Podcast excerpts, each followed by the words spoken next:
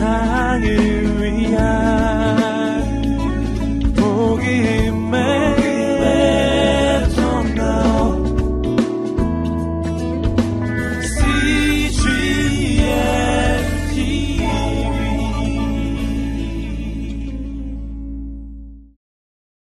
오늘 말씀 보겠습니다. 시편 27편 1절에서 14절까지의 말씀입니다. 우리 한 절씩 교독하도록 하겠습니다. 여호와는 나의 빛이요 나의 구원이시니 내가 누구를 두려워하리요 여호와는 내 생명의 능력이시니 내가 누구를 무서워하리요 악인들이 내 살을 먹으려고 내게로 왔으나 나의 대적들 나의 원수들인 그들은 실족하여 넘어졌도다 군대가 나를 대적하여 진칠지라도 내 마음이 두렵지 아니하며 전쟁이 일어나 나를 치료할지라도 나는 여전히 태어나리로다. 내가 여호와께 바라는 한 가지. 곧 내가 내 평생에 여호와의 집에 살면서 여호와의 아름다움을 바라보며 그의 성전에서 사모하는 그것이라. 여호와께서 환란 날에 나를 그의 초막 속에 비밀히 지키시고 그의 장막 은밀한 곳에 나를 숨기시며 높은 바위 위에 두시리로다. 이제 내 머리가 나오소서 내 원수 위에 들리리니 내가 그의 장막에서 즐거운 제사를 드리겠고 노래하며 여호와를 찬송하리로다. 여호와여 내가 소리내어 부르짖을 때에 들으시고 또한 나를 극률이 여기사 응답하소서. 너희는 내 얼굴을 찾으라 하실 때에 내가 마음으로 주께 말하되 여호와여 내가 주의 얼굴을 찾으리다 하였나이다. 주의 얼굴을 내게서 숨기지 마시고 주의 종을 놓아여 버리지 마소서. 주는 나의 도움이 되셨나이다. 나의 구원이 하나님이시여 나를 버리지 마시고 떠나지 마소서. 내 부모는 나를 버렸으나 여호와는 나를 영접하시리. 여호와의 여호와여 주의 도를 내게 가르치시고 내 원수를 생각하셔서 평탄한 길로 나를 인도하소서. 내 생명을 내 대적에게 맡기지 마시고 위중한 악을 도하는 자가 일어나 나를 치료함이니 내가 산 자들의 땅에서 여호와의 선하심을 보게 될 줄 확실히 믿었도다. 너는 여호와를 기다릴지어다. 강하고 담대하며 여호와를 기다릴지어다. 아멘. 성도들의 삶에는 용기가 필요합니다. 담대한 용기. 용기가 없으면 우리는 이 세상 속에서 하나님의 뜻으로 살아갈 수가 없습니다. 하나님의 뜻을 아는 것만으로는 부족합니다. 하나님의 뜻대로 행하며 살아내는 것이 필요합니다.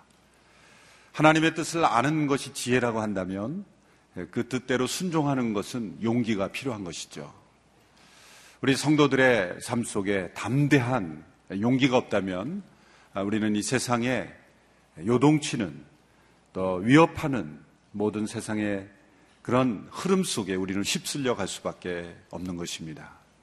오늘 우리는 이 시편 27편을 통해서 다윗의 마음속에 있었던 이 담대한 용기 그리고 그가 더욱더 구하고 있는 이 담대한 믿음의 용기를 우리 모두가 함께 예, 성령 안에서 우리 마음에 품고 함께 체험할 수 있게 되기를 바랍니다. 우리 성도들에게는 언제나 두 가지 위험이 항상 앞에 놓여 있습니다. 첫 번째는 하나님의 뜻 가운데 믿음의 삶을 살아가다가도 두려움 때문에 중간에 낙심하고 포기하게 되는 그런 위험입니다. 또 한 가지 위험은 아예 처음부터 그것이 너무 두렵고 또 위험해 보여서 포기해버리고 시작조차 하지 않고 피해버리는 그런 위험. 이 모든 것들이 다 두려움에서 일어나는 것입니다. 믿음을 가지고 있다 하면서도 담대하지 못한 믿음이 있습니다. 하나님을 믿으면서도 버림받지 않을까 그런 두려움이 있어요. 하나님의 말씀에 나타난 여러 약속들을 잘 알면서도 그리스도 안에 있는 이 담대한 확신. 그리스도 예수 안에 있는 자에게는 결코 정죄함이 없느니라. 로마서 8장 1절에 위대한 확신을 잃어버릴 때가 있습니다. 또 로마서 8장의 마지막 9절에 그리스도 안에 있는 자에게는 사망이나 기품이나 높음이나 그 어떤 것도 그리스도 예수 안에 하나님의 사랑에서 끊을 수 없느니라. 그 하나님의 변치 않는 사랑에 대한 의심과 불안과 두려움 때문에 흔들리고 또 낙심하게 될 때가 많습니다. 또 어떤 경우에는 자신 안에 있는 믿음을 세상 속에 발, 이, 담대하게 고백하지 못하는 그러한 경우도 있어요. 사회적으로 잘 알려진 어떤 분이 예수님을 믿으면서도 주변의 모든 사람들은 그분이 예수 믿는 줄 모르게 믿는 분들이 계시더라고요. 그 이유를 물어봤더니 두려워서랍니다. 인기가 떨어질까봐. 더잘 알려진 연예인은 내가 예수 믿는다는 것이 알려지면 믿지 않는 사람들이 나를 싫어할까봐. 인기가 떨어질까봐. 사람들이 나를 배척할까봐. 두려워서 자신의 믿음을 담대하게 고백하지 못한다라는 말을 들었습니다. 그 믿음은 진정한 믿음일 겁니다. 그러나 그 믿음이 담대하게 선포되고 선언되고 고백되고 또 증거되지 않으면 그 믿음은 점점점 약해지고 쇠약해지고 그리고 그 믿음은 포기될 수 있는 그러한 믿음이 될 수도 있습니다. 그러므로 우리 모두가 이 아침에 함께 기도해야 될 것은 주여 우리의 믿음이 담대한 용기 있는 믿음이 되게 하여 주옵소서. 그 믿음의 담대함을 우리가 얻게 되는 이 새벽이 될 수 있게 되기를 바랍니다. 오늘 이 시편 27편의 다윗의 고백 속에 나타난 그의 담대한 용기를 보십시오. 1절부터 3절까지를 보면 그는 지극히 담대함을 의뢰하고 있습니다. 여호와는 내 빛이요 나의 빛이요 나의 구원이시니 내가 누구를 두려워하리요 여호와는 내 생명의 능력이시니 내가 누구를 무서워하리요 내가 누구를 두려워하며 내가 누구를 무서워하리요 이것은 선천적으로 심장이 강하기 때문에 담대한 것이 아니라는 거예요. 그렇죠? 물론 어떤 사람보다 다른 사람들보다 선천적으로 심장이 강한 사람이 있긴 해요. 그러나 오늘 이 다윗의 고백은 어떤 선천적인 담대함이 아닙니다. 하나님과의 관계에서 가지게 되는 담대함이죠. 하나님이 나의 빛이시니 내가 누구를 두려워하리요? 하나님이 나의 구원이시니 내가 누구를 무서워하리요? 그분이 내 생명의 능력이기 때문에 나는 아무 두려움 없다. 라는 이 고백. 하나님과의 관계에서 얻게 된 이 담대함이 바로 다윗의 담대함이었던 것입니다. 성경에서는 우리에게 강하고 담대하라 라는 명령을 여러 번 주십니다. 우리 믿음의 사람들이 가져야 될 이 담대함. 이 다윗이 가질 수 있었던 이 담대함은 어디서 나오는 것일까요? 성경에서 우리에게 요구하는 두 가지 담대함이 있습니다. 첫 번째는 여호수아에게 주셨던 이 명령에 나타나죠. 여호수아 1장 7절에 보면 함께 우리 읽어볼까요? 개혁개정 번역으로 읽겠습니다. 시작. 오직 강하고 극히 담대하여 나의 종 모세가 내게 명령한 그 율법을 다 지켜 행하고 우로나 좌로나 치우치지 말라. 그리하면 어디로 가든지 형통하리니 하나님께서 모세를 이은 여우수아에게 강하고 담대하라고 명령하셨습니다. 그런데 이 강하고 담대함은 어떤 담대함입니까? 이것은 남자답게 용기를 가져라 그런 의미일 수도 있지만 이 담대함은 어떤 담대함이냐면 하나님의 말씀대로 지켜 행하는 담대함입니다. 7절에 이렇게 되어 있지 않습니까? 오직 강하고 극히 담대하여 뭘 하라 그러는 겁니까? 잘 싸우라는 겁니까? 싸움에서 이기라, 이기, 이기기 때문에, 이겨야 되기 때문에 담대하라는 겁니까? 그런 말씀이 아니라, 나의 종 모세가 내게 명령한 율법을 다 지켜 행하고, 하나님의 율법대로 행하는데 필요한 용기를 말해요. 너는 담대하여 그 말씀대로 행하라. 이 세상 속에 살 때 하나님의 말씀을 우리 머릿속에 아는 것만 다 행하도 우리는 어쩌면 설교를 들을 필요가 없을지도 몰라요. 몰라서 행하지 않는 것이 아니라 용기가 없어서 행하지 못하는 것이죠. 하나님의 말씀대로 행하는 용기, 그 용기의 담대함이 우리에게 필요할 줄 믿습니다. 두 번째 담대함이 우리에게 있어야 되는 건 요한 1서 5장 14절, 15절에 보면 나타나 있습니다. 우리가 개혁 개정 번역으로 또 역시 함께 읽겠습니다. 시작. 우리의 가진 바 담대한 것이 담대함이 이것이니 그의 뜻대로 무엇을 구하면 들으심이라. 우리가 무엇이든지 구하는 바를 들으시는 줄을 안즉 우리가 그에게 구한 그것을 얻은 줄을 또한 아느니라. 하나님을 향하여 우리가 가져야 될 담대함 이것은 무엇입니까? 그의 뜻대로 무엇이든지 구하면 듣고 응답하신다는 담대함. 이 기도 응답의 확신에 대한 담대함이 우리에게 있어야 됩니다. 만약 우리가 하나님 앞에 이 담대함이 없다면 우리가 기도할 수가 없겠죠.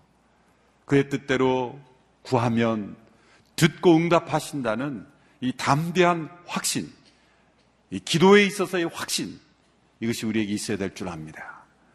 다윗에게 있었던 이 담대함은 바로 이 두 가지에서 나온 이 담대함인 것입니다. 그의 담대함이 얼마나 놀라운 담대함인지를 이렇게 설명하고 있습니다. 악한 원수들이 내게 다가와 내 살을 뜯으려 할지라도 얼마나 잔인한 위협입니까? 악한 원수들이 내게로 달려와 내 살을 뜯으려 할지라도 오히려 그들이 넘어질 것이다. 그런 악한 원수들의 잔인한 위협 앞에서도 두려워하지 않습니다. 또 이렇게 표현합니다. 군대가 와서 진치고 전쟁이 나를 치료할지라도 얼마나 긴박한 상황입니까? 얼마나 절박한 상황입니까? 우리가 살고 있는 이 땅에 전쟁이 났다. 큰 위협이 일어났다. 그래도 두려워하지 않을 수 있습니까? 전쟁과 군대가 나를 치료할지라도 나는 두려워하지 않고 오히려 나는 태연하게 안연하리로다. 얼마나 큰 담대함입니까? 여러분 이러한 담대함이 없다면 우리의 믿음은 점점 쇠퇴하게 될 것입니다. 하나님의 말씀대로 행하는 담대함. 또 하나님의 뜻대로 우리가 기도했을 때 응답하신다는 이 담대함. 이 담대함을 가지고 세상 속에 나갈 때 우리는 원수가 나를 치료해도 군대가 나를 치료해도 두려워하지 않은 이 담대함으로 우리는 승리할 수 있게 될 것입니다. 어디에서 이런 담대함이 나오는 것일까? 오늘 다윗의 이 고백 속에 4절로 6절까지의 말씀에 보면 그 비밀이 나와 있습니다. 다윗에게 이런 담대함을 가져다 준, 이 믿음의 담대함을 가져다 준 그 원인이 4절에 6절의 고백이 나와 있는데요. 우리 같이 한번 4절에서 6절 말씀을 함께 읽어보겠습니다. 시작. 내가 여호와께 바라는 한 가지 일, 그것을 구하리니 곧 내가 내 평생에 여호와의 집에 살면서 여호와의 아름다움을 바라보며 그의 성전에서 사모하는 그것이라. 여호와께서 환난 날에 나를 그의 조막 속에 비밀히 지키시고 그의 장막 은밀한 곳에 나를 숨기시며 높은 바위 에 두시리로다. 이제 내 머리가 나를 둘러싼 내 원수 위에 들리리니 내가 그의 장막에서 즐거운 제사를 드리겠고 노래하며 여호와를 찬송하리로다. 여기서 나타난 담대함의 비밀은 어디에 있습니까? 그것은 단순함에 있습니다. 단순한 믿음. 담대한 믿음은 단순한 믿음에서 나옵니다. 여기에 다윗은 이렇게 고백하죠. 내가 여호와께 바라는 한 가지 일, 그것을 내가 하나님 앞에 구한다. 한 가지 일이라는 게 뭡니까? 가장 우선적인 일이요, 유일한 일이요, 가장 바라는 일이요, 결코 포기할 수 없는 일이요, 다른 모든 것들은 다 내가 포기할지라도 이 한 가지만은 내가 포기할 수 없다. 내 삶을 움직이는 유일한 어떤 이유요, 그리고 내가 존재하는 목적이요, 내가 추구하는 어떤 이상이요, 비전이요, 꿈이요. 내가 이 세상에서 모든 것을 다 잃어버려도 나는 이것만은 잃어버릴 수 없다라고 붙잡는 그 바로 그것, 그것이 바로 내가 여호와께 바라는 한 가지. 그것 아니겠습니까? 단순함입니다. 다윗이 어떻게 이렇게 두려워하지 않을 수 있을까요? 자신의 생명을 가장 소중히 여겼다면 그는 두려울 수밖에 없을 거예요. 자신의 위치를 가장 두려워했다면 그것을 구했다면 그는 그것을 잃어버릴까봐 두려워했을 거예요. 가장 무서울 것이 없는 사람은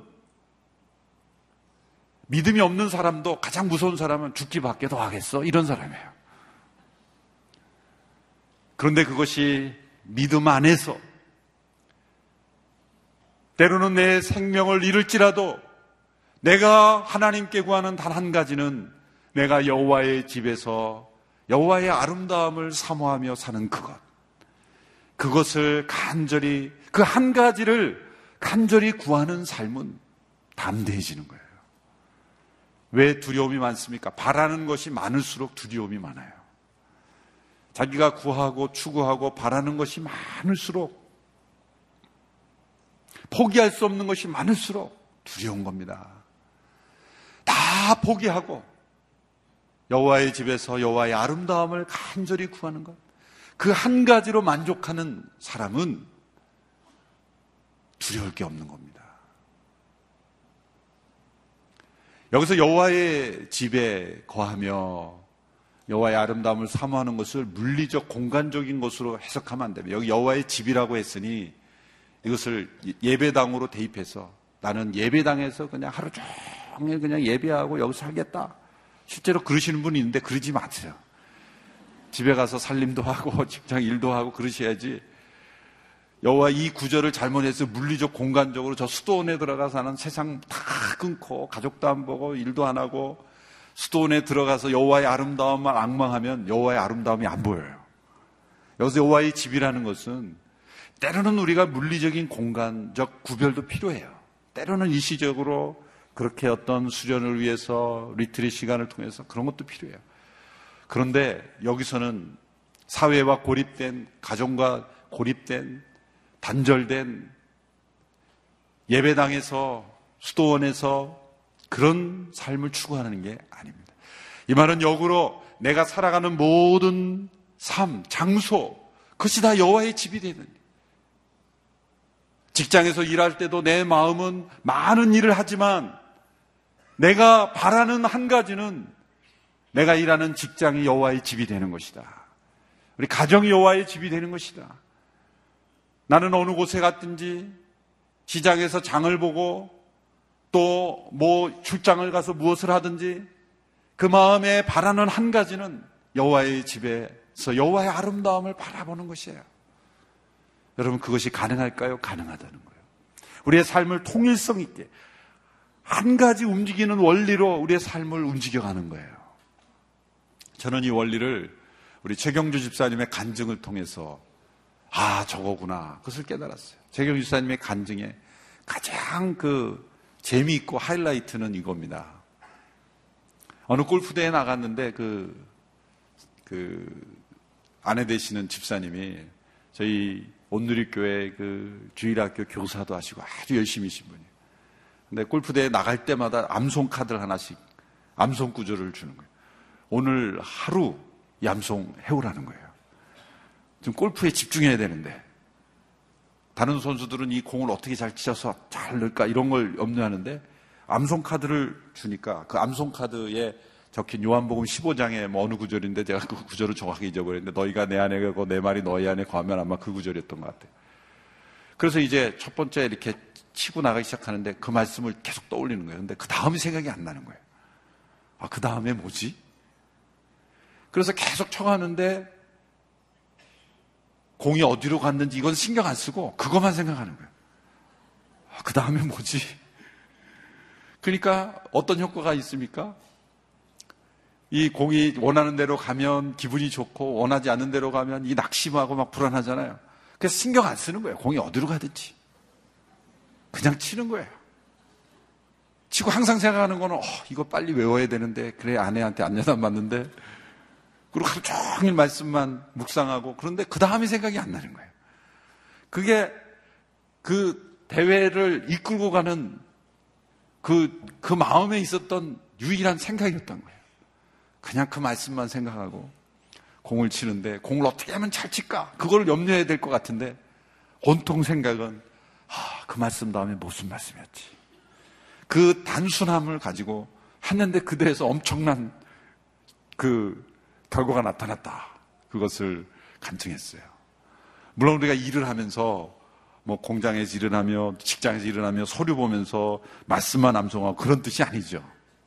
그런 말씀이 아니라 그 내면에 우리의 마음 속에 우리의 삶을 지금 이루어지는 상황에서는 내가 원치 않는 상황이 일어날 수도 있고 일어나지 않을 수도 있고 그렇지만 그런 것에 내 삶이 흔들리지 않는 어떤 그 무엇이 우리를 지탱해 주는 삶의 원리가 있어야 된다. 그것은 내가 여호와의 집에서 여호와의 아름다움을 바라보는 어떤 일이란지 여기서 내가 주님의 아름다움을 어떻게 발견할 수 있을 것인가. 그 아름다움을 악망하는 그 주님과의 은밀한 교제, 은밀한 사귐, 그러한 그 태도가 믿음이 우리의 삶을 움직일 때 우리는 담대할 수 있는 거예요. 내가 사회적으로 세상적으로 원하는 그 무엇이 잃어버렸을 때도 내가 바라는 것은 그게 아니기 때문에 낙심하지 않을 수 있어요. 두려워하지 않을 수 있습니다. 내가 여호와께 바라는 그 한 가지. 내가 어디 있든지 그곳이 여호와의 집이 되고 내가 무엇을 하든지 나는 여호와의 아름다움을 바라볼 것이다. 이 단순한 믿음이 우리를 담대하게 합니다. 우리에게 이 단순한 믿음이 회복될 수 있게 되기를 축원합니다. 그럴 때 하나님께서 이런 약속을 주셨어요. 환란 날에 초막 속에 지키시고 그의 장막 은밀한 곳에 숨기시고 높은 바위에 두심으로 보호하시로다. 머리를 원수 위에 들게 하시고 즐거운 노래를 부르며 찬송하게 하시리로다. 우리 스스로의 힘으로 환란을 이길 수 없습니다. 원수를 이길 수 없습니다. 하나님이 지켜주시고 보호해 주시고 숨겨 주시고 그리고 높은 바위에 두셔야 우리는 안전할 줄로 믿습니다. 나는 평생에 이 한 가지를 구하며 살겠습니다. 내가 어디에 있든지 무엇을 하든지 그것이 여호와의 집이 되며 여호와의 아름다움을 악망하겠습니다. 내 삶의 다른 모든 것들이 다 2차적인 관심입니다. 2차적이고 3차적인 관심이 되어버리는 이 단순한 믿음, 여호와의 아름다움만을 악망하는 이것이 나의 최우선 1차적인 관심과 목표가 될 때 우리는 담대할 수 있는 거예요.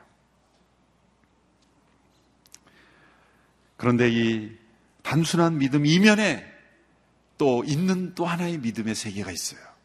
그것이 바로 7절 이하에 나오는 이 다윗의 믿음입니다. 7절 이하의 말씀을 우리 같이 읽어보겠습니다. 7절, 9절, 7절에서 9절까지 우리 같이 읽겠습니다. 시작. 여호와여 내가 소리내어 부르짖을 때 들으시고 또한 나를 궁일이 여기사 응답하소서 너희는 내 얼굴을 찾으라 하실 때에 내가 마음으로 죽게 말하되 여호와여 내가 주의 얼굴을 찾으리이다 하였나이다 주의 얼굴을 내게서 숨기지 마시고 주의 종을 노하여 버리지 마소서 주는 나의 도움이 되셨나이다. 나의 구원의 하나님이시여 나를 버리지 마시고 떠나지 마소서. 이 단순한 믿음은 사실 뒤바꾸어 말하면 가난한 믿음이에요. 가난한 마음. 주여, 내가 소리내어 부르질 때 들으시고 나를 긍휼히 여기시소서. 나를 긍휼히 여겨 주소서. 그리고 이렇게 고백합니다. 내 얼굴을 찾으라 말씀하실 때 내가 주의 얼굴을 찾으리이다. 앞에 명령은 하나님의 명령입니다. 성령 안에서 들려온 하나님의 음성. 내 얼굴을 찾으라.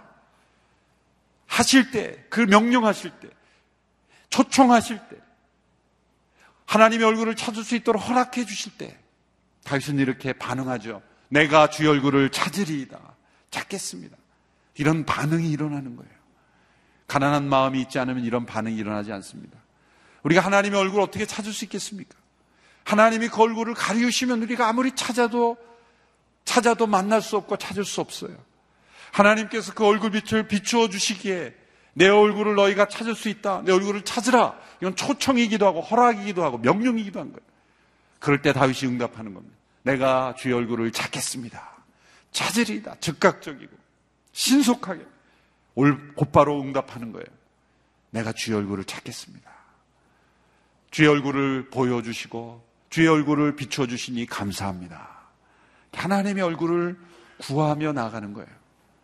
그러면서 또 이렇게 구합니다. 내가 하나님의 얼굴을 찾으리다 고백한 이후에 주의 얼굴을 내게서 숨기지 마소서. 주의 얼굴을 내게 숨기지 마소서. 하나님의 얼굴을 숨기실 것 같은 그런 믿음이 없어서가 아니라 제발 하나님의 얼굴을 내게 계속해서 비추어 주십시오. 하나님의 임재 가운데 계속해서 거하게 하소서. 하나님의 얼굴은 문자적인 얼굴이 아니라 의미의 얼굴이 아니라 임재하심이에요. 여러분 한 사람의 어떤 그 사람의 인격, 그 사람의 태도, 그 사람이 어떤 사람됨을 가장 잘 보여주는 곳이 어디입니까? 얼굴 아니겠어요, 얼굴. 뒤통수를 보고는 잘 알지 못해요. 뒤통수를 보고는 그 사람의 사람됨을 잘 알지 못합니다. 뒷, 뒷모습은 다, 뒷머리는 다 눌려있고 다 아픈 달 치장하는데 뒤는 잘 못 봐요. 손을 보고 할 수 있겠습니까? 발을 보고 할 수 있겠습니까? 그 사람의 사람됨은 그 얼굴에 나타나는. 그 얼굴. 그 얼굴이라는 것이 그 사람의 존재요, 인격이요, 사람됨이요, 임재죠. 하나님의 얼굴, 하나님의 임재하심이에요. 하나님의 얼굴을 내게서 감추지 마소서, 거두지 마소서. 그러니 가난한 마음은 무엇입니까? 그에게 있는 유일한 두려움은 하나님의 임재로부터 멀어지는 두려움. 그가 추구하는 단 한 가지가 하나님의 임재 가운데 늘 거하는 것이라면 그것을 뒤바꿔 설명하면 그 단순한 믿음은 늘 가난한 마음. 하나님의 임재로부터 멀어질 것을 두려워하는 마음이에요. 이 간절한 속에 숨어 있는 이 가난한 가난한 믿음에서 단순함이 나오고 이 단순함에서 담대함이 나오는 것입니다. 그리고 그는 이렇게 고백합니다. 그가 이렇게 간구할 수 있는 근거가 뭡니까? 구절에 보면 이런 고백이 있어요. 주는 나의 도움이 되셨나이다. 과거형으로 돼 있는데 이 구절은 우리말 성경이 번역을 더 잘했어요. 우리말 번역은 이렇게 번역했습니다. 주께서 이제껏 내 도움이 되지 않으셨나이까? 아, 우리말 번역이 너무 잘 번역을 했어요. 주는 나의 도움이 되셨나이다. 과거로 끝나는 게 아니라 주께서 지금까지 이제껏 내 도움이 되지 않으셨나이까? 라는 것이 그 체험 속에서 강구하고 있는 거예요. 우리가 누군가에게 다른 사람에게 부탁을 할 때는 늘 이런 식으로 하죠. 내가 말이야, 전에도 한 번도 이런 부탁 해본 적이 없고, 내가 앞으로도 이런 부탁 안 할 거야. 그러니 도와줘. 그런 식으로 그 말이 사실인지 아닌지는 모르지만, 항상 다른 사람이 부탁할 때 내가 이런 부탁 안 하는데, 내가 전에도 해본 적이 없고, 앞으로도 이런 부탁 안 할 건데, 도와줬으면 좋겠어. 이렇게 하지 않습니까? 뭐 저만 그런가요? 여러분들은 안 그렇습니까? 좀 미안하니까 좀 그런 식으로 얘기하기도 하죠. 그런데 하나님 앞에 하나님 제가 전에도 이런 부탁 한 적이 없고 앞으로도 내가 안 할 텐데 이번만 들어주십시오. 그렇게 구하지 말라는 거예요. 우리 하나님은 정반대로 어, 우리 하나님은 얼마나 선하신 분이냐면 하나님 지금까지 하나님이 나를 도와주시지 않습니까? 그런데 여기서 버리시 템입니까? 이렇게 구하라는 거예요. 하나님이 언제나 나를 도와주셨지 않습니까? 그러니 이제도 도와주셔야 되지 않습니까? 어떻게 보면 뻔뻔한데 참된 가난한 마음에는 그런 마음이 있는 거예요. 주는 나의 도움이 되셨습니다. 하나님이 이제껏 나를 도와주셨으니 앞으로도 도와주셔야 되지 않겠습니까? 이것이 하나님 앞에 나아가는 가난한 마음의 태도인 것입니다. 우리가 얼마나 하나님, 선하신 하나님을 섬기고 있습니까? 우리가 하나님께 청할 것이 있다면 하나님께서 이전에도 들어준 것이 있고 또 앞으로도 들어주셔야 한다는 그런 가난한 마음으로 기도해야 합니다. 다윗이 얼마나 큰 하나님의 도우심을 받았습니까? 그가 양떼를 지킬 때 그는 맹수로부터 양을 보호할 때 하나님의 도우심을 받았어요. 그가 골리앗과 상대할 때 싸울 때도 하나님의 도우심을 경험했어요. 사울의 위협을 피해 그가 광야를 도망할 때도 여러 사람들의 도우심을 통해서 그는 하나님의 도우심을 경험했습니다. 그리고 그가 믿음이 없어서 블레셋 가드왕에 가서 미친 척을 하면서 정말 말도 안 되는 그런 지혜 없는 행동을 할 때도 하나님은 그를 개입하셔서 그를 도와주셨어요. 자신의 자신의 과거의 인생을 되돌아볼 때 주는 나의 도움이 되셨습니다. 이제껏 나의 도움이 되신 하나님, 그 하나님이 앞으로도 나를 도와주실 것이기 때문에 그는 담대할 수 있는 거예요. 떠오르는 아침에 떠오르는 태양을 보면서 우리가 오늘도 해가 뜰 것을 믿죠, 여러분? 오늘 해가 안 뜰 것이라고 믿는 사람이 계십니까? 오늘은 해가 안 뜰 것이다. 그 믿음이 어디서 생겼죠? 어제까지 매일 떴잖아요. 매일 떠오르는 태양을 우리는 지금까지 경험했기 때문에 오늘도 뜰 것이고 내일도 뜰 것이라고 믿지요. 그런데 하나님은 잘 안 믿어요. 하나님이 지금까지 내 삶을 도와주셨다면 앞으로도 내 삶을 도와주실 것이다. 믿어야 되지 않겠습니까? 바로 그런 의미입니다. 주는 나의 도움이 되셨다. 사무엘상 7장 12절에 보면 에베네셀이라는 고백이 나와요. 하나님께서 여기까지 우리를 도우셨다. 그건 여기가 끝이란 얘기입니까? 지금까지 도와주셨으니 앞으로는 생각 쓰지 마라. 구할 생각하지 마라. 그런 뜻이 아니라 에베네셀의 하나님이란 뜻은 지금까지 도우신 하나님은 앞으로도 도우실 것이다. 그런 믿음의 고백을 가지고 하나님 앞에 간절히 나가는 것입니다. 마지막 14절의 말씀에 우리에게 주시는 명령이 있습니다. 마지막 9절을 함께 읽겠습니다. 27장 14절 시작. 너는 여호와를 기다릴지어다 강하고 담대하며 여호와를 기다릴지어다. 진정한 가난한 마음은 하나님을 기다립니다. 교만한 마음은 기다리지 못합니다. 내가 구하고 또 구한 것에 대해서 하나님이 때로 더디 응답하셔도 하나님을 기다리는 거예요. 겸손한 마음, 가난한 마음은 기다리는 마음이에요. 왜 하나님이 우리를 기다리게 하십니까? 기다림을 통해 우리의 믿음이 증거되기 때문에 기다림을 통해 우리의 믿음이 확증되기 때문입니다. 우리의 믿음의 분량이 점점 점점 더 채워지는 것을 원하십니다.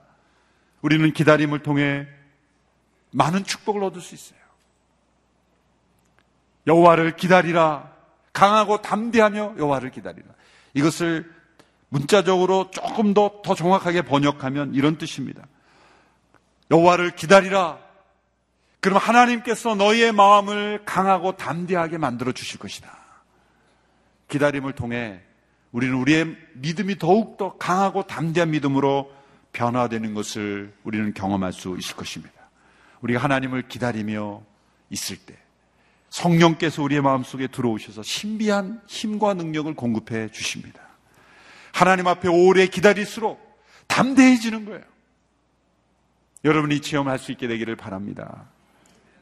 하나님의 전능하신 그 능력이 전능자의 샘에서 흘러나와 우리의 영혼을 적십니다. 우리의 영혼이 강하고 담대해지는 거예요. 여호와를 기다리는 자에게 이런 믿음을 가지고 기다리는 자에게 그런 강하고 담대해질 것입니다. 그러면 어떻게 됩니까? 14절에서 다시 1절로 가는 거예요. 1절로 3절의 고백이 거기서 나오는 겁니다. 다윗이 왜 이렇게 강하고 담대한 믿음을 고백할 수 있었습니까? 여호와를 기다렸기 때문이에요. 여호와를 기다리고 또 기다리는 가운데 그의 마음이 담대해졌어. 내가 누구를 두려워하리요? 내가 누구를 무서워하리요? 하나님이 나의 빛이요 나의 구원이시여 나의 생명의 능력이시니 원수가 와도 두렵지 않고 군대가 와도 치러 나는 두렵지 않다. 그 믿음은 여호와를 기다리는 가운데 얻어진 것입니다. 그의 가난한 믿음 가운데 여호와의 집에서 여호와의 아름다움을 악망하는 것이 그의 유일한 소원이 됐을 때 그는 담대함으로 세상 속에 살아갈 수 있었던 것입니다. 오늘 이러한 담대함이 우리의 믿음이 될 수 있게 되기를 축원합니다. 주여 나에게 이 담대한 믿음을 주시옵소서. 나에게 이 단순한 믿음을 주시옵소서. 나에게 이 가난한 믿음을 주시옵소서. 이러한 믿음으로 세상 속에 승리하며 나간 우리 모두가 되기를 축원합니다. 마무리하면서 우리가 아까 불렀던 찬송 고난 내 영혼 편히 쉴 곳과 이 찬송이 우리의 고백이 되며 우리의 담대한 믿음의 표현이 될 수 있게 되기를 바랍니다. 우리 함께 찬양하며 나가겠습니다.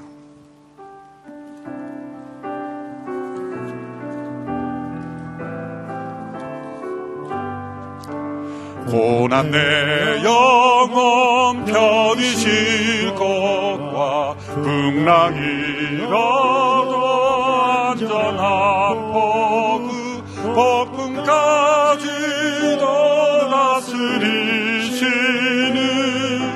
주의 영원한 파르지해 주의 영원하신 발 함께 하사 항상 나를 붙드시니 어느 곳에 가든지 요동하지 않음은 주의 팔을 의지하니라.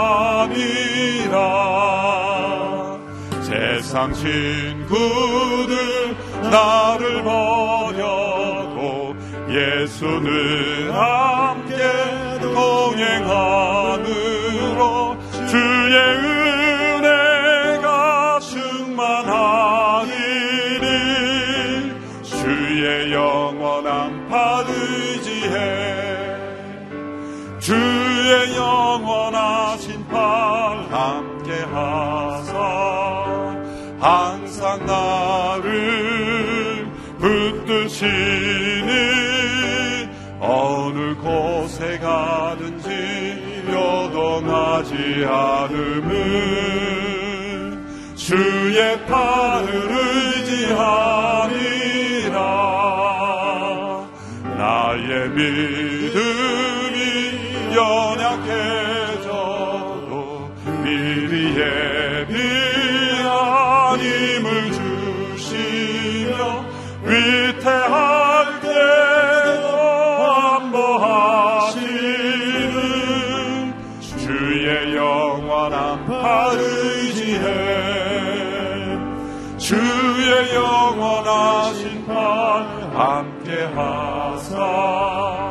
항상 나를 붙드시니 어느 곳에 가든지 요동하지 않음은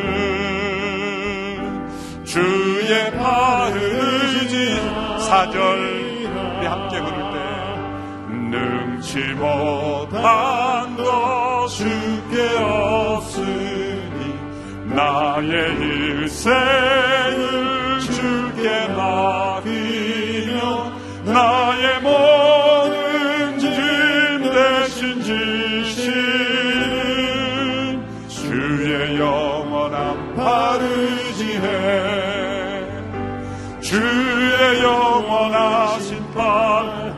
함께 하사. 항상 나를 붙드시니 어느 곳에 가든지 요동하지 않음은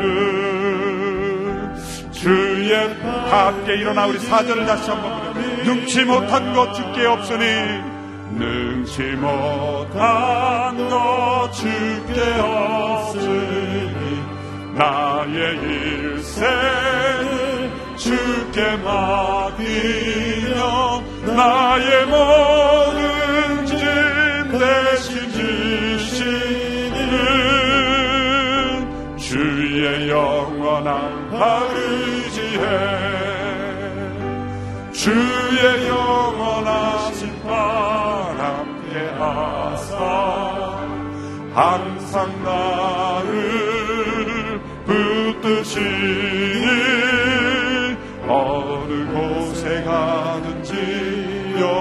하지 않음은 주의 팔을 의지하리라. 이 시간 함께 기도할 때 주여 나에게 이런 담대한 믿음을 허락하여 주옵소서. 능치 못한 것 주께 없으니 여호와의 집에 여호와의 아름다움만을 악망하며 사는 인생 되게 하여 주옵시고 나의 일평생에 이것이 가장 중요한 소원이 되며 비전이 되며 나의 인생이 목표가 되는 이 단순한 믿음으로 살기를 원합니다. 주여 나에게 가난한 마음을 주셔서 주여 주의 얼굴을 날마다 구하게 하여 주시고 주의 인자하심에서 멀어지지 않게 하여 주시옵시고 지금까지 나를 도우신 하나님이 앞으로의 인생도 도우실 줄 믿고 여호와를 기다리며 또 기다리며 살게 하여 주시옵소서.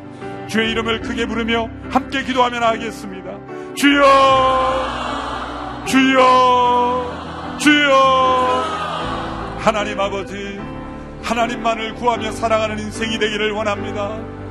세상 속에 두려워 떨며 낙심하며 포기하며 긴장 속에 사람을 두려워하며 살아가는 인생 되지 않게 하시고 담대한 믿음의 용기로 승리하는 자들 되게 하여 주옵시고 여호와의 여호와께서 나의 빛이 되시고 나의 구원이 되시고 내 생명의 능력이 되시니 내가 누구를 두려워하리요? 내가 누구를 무서워하리요? 이 담대한 용기로 믿음으로 살게 하옵소서. 이 담대한 용기로 하나님 앞에 구하게 하옵소서. 이 담대한 용기로 하나님의 말씀에 순종하며 살아가게 하옵소서. 주여 우리의 간절한 소원, 하나님의 집에서 하나님의 아름다움을 바라보며 여호와의 얼굴을 구하며 무엇을 하든지 어느 곳에 있든지 승리하며 살아가며 하나님만을 구하는 인생이 되기를 간절히 원합니다. 우리에게 이러한 단순한 믿음, 순전한 믿음, 온전한 믿음으로 하나님 앞에 나아갈 때 하나님의 임재하심 가운데 하나님과 교제하는 가운데 우리의 삶을 지키시고 보호하시고 돌보시며 우리를 높은 다 위에 두시며 은밀한 장막 위에 숨겨주시며 우리를 하나님의 처소 가운데 인도하여 주시올 믿습니다. 주님의 팔로 우리를 지켜주시고 보호하시고 붙잡아 주심으로 오늘도 승리하는 하루가 되기를 원하며 우리의 삶을 인도하시는 주를 따라 살아가는 인생이 되기를 간절히 원합니다. 아버지 하나님, 주의 얼굴을 구하며 나갈 때 그 얼굴을 가리우지 말아 주옵소서. 여호와를 기다리고 기다리는 모든 자를 강하게 하시고 담대한 믿음으로 나가게 하시는 하나님 아버지, 우리 모든 성도들에게 이 아침에 강하고 담대한 믿음의 영을 부어 주옵소서. 단순한 믿음의 영을 부어 주옵소서.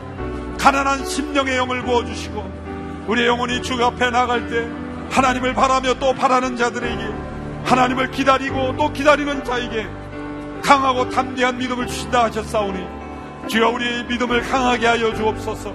담대하게 하여 주시옵시고 하나님을 기다리는 자에게 약속하신 이 보호의 약속 돌봄이심의 약속 강하게 하심의 약속이 우리 모든 삶을 통해 체험되게 하여 주시옵시고 강하고 담대하라 말씀하신 그 말씀대로 우리의 삶이 이루어지는 역사가 있게 하여 주시옵소서. 세상을 두려워하지 않게 하옵소서. 사람을 다려하지 않게 하여 주옵소서. 오직 하나님의 아름다우심만을 구하며 그것이 우리의 유일한 소원이 되며 간절함이 되며 그것이 우리의 인생의 비전이 되며 우리의 삶의 목표가 되기를 간절히 원합니다. 이 세상 속에 구하는 것 다 내려놓고 먼저 그의 나라와 그의 일을 구하는 인생이 되기를 원합니다 하나님의 아름다우심만을 추구하는 인생이 되기를 원합니다. 주여 우리를 붙잡아 주옵소서. 우리를 붙잡아 주옵소서. 하나님 아버지, 오늘 이 새벽에 우리 모두에게 믿음의 용기를 부어 주옵소서. 담대한 믿음으로 승리하며 살게 하옵소서. 하나님의 말씀을 행하는 용기를 주시옵소서. 하나님 앞에 담대하게 구하는 기도의 용기를 허락하여 주옵소서. 주여 우리의 삶이 너무나 복잡합니다. 구하는 것이 너무 많고 바라는 것이 너무 많고 또 하고 싶은 것이 너무 많아 우리의 삶이 혼란스러울 때가 있습니다. 내 평생의 한 가지 소원 여호와의 집에 거하며 그의 아름다움을 사모하는 것이 유일한 소원이 되는 인생 되게 하옵소서. 그 밖에 모든 것은 다 잃어버려도 결코 두려워하지 않는 인생이 되게 하여 주옵시고 주님의 아름다우심을 사모하는 것이 가장 큰 기쁨이 되며 보람이 되며 능력이 된 우리의 삶이 되게 하옵소서. 주여 우리에게서 주의 얼굴을 거두지 마소서. 우리가 여호와를 기다리며 기다리며 또 기다릴 때 우리에게 약속하신 이 보호와 돌보심의 약속이 체험되며 확인되며 누리는 인생이 다 되게 하여 주옵소서. 이제는 우리의 피난처 되신 예수 그리스도의 은혜와 우리 아버지 하나님의 놀라우신 사랑하심과 성령의 인도 역사하심이 오늘로 우리 하나님을 힘입어 담대하게 세상 속에서 승리하며 살아가기를 원하는 단순한 믿음으로 나가기 원하는 가난한 믿음으로 주님을 기다리기를 원하는 모든 성도들 머리 위에 이 40일 동안에 기도의 집회를 통하여 하나님과 더 가까워지기를 소원하며 기도의 제목을 응답받기를 원하는 모든 성도들 그 기도의 제목 제목마다 함께 하시기를 간절히 축원하옵나이다. 아멘.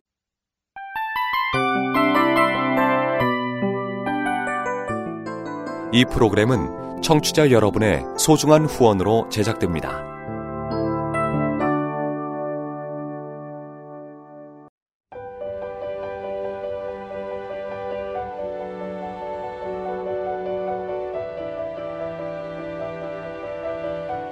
세상에는 수많은 교회들이 있지만 더 깊이 있는 말씀 강해를 찾기 위해 크기로만 교회를 선정하지 않습니다. 보다 좋은 영적 콘텐츠를 더 많이 나누기 위해 방송비를 받지 않습니다. 1년 365일 복음만 전하고 싶어서 우리는 광고를 하지 않습니다. 온누리의 복음을 땅끝까지 CGN TV와 함께 땅끝 성교사가 되주세요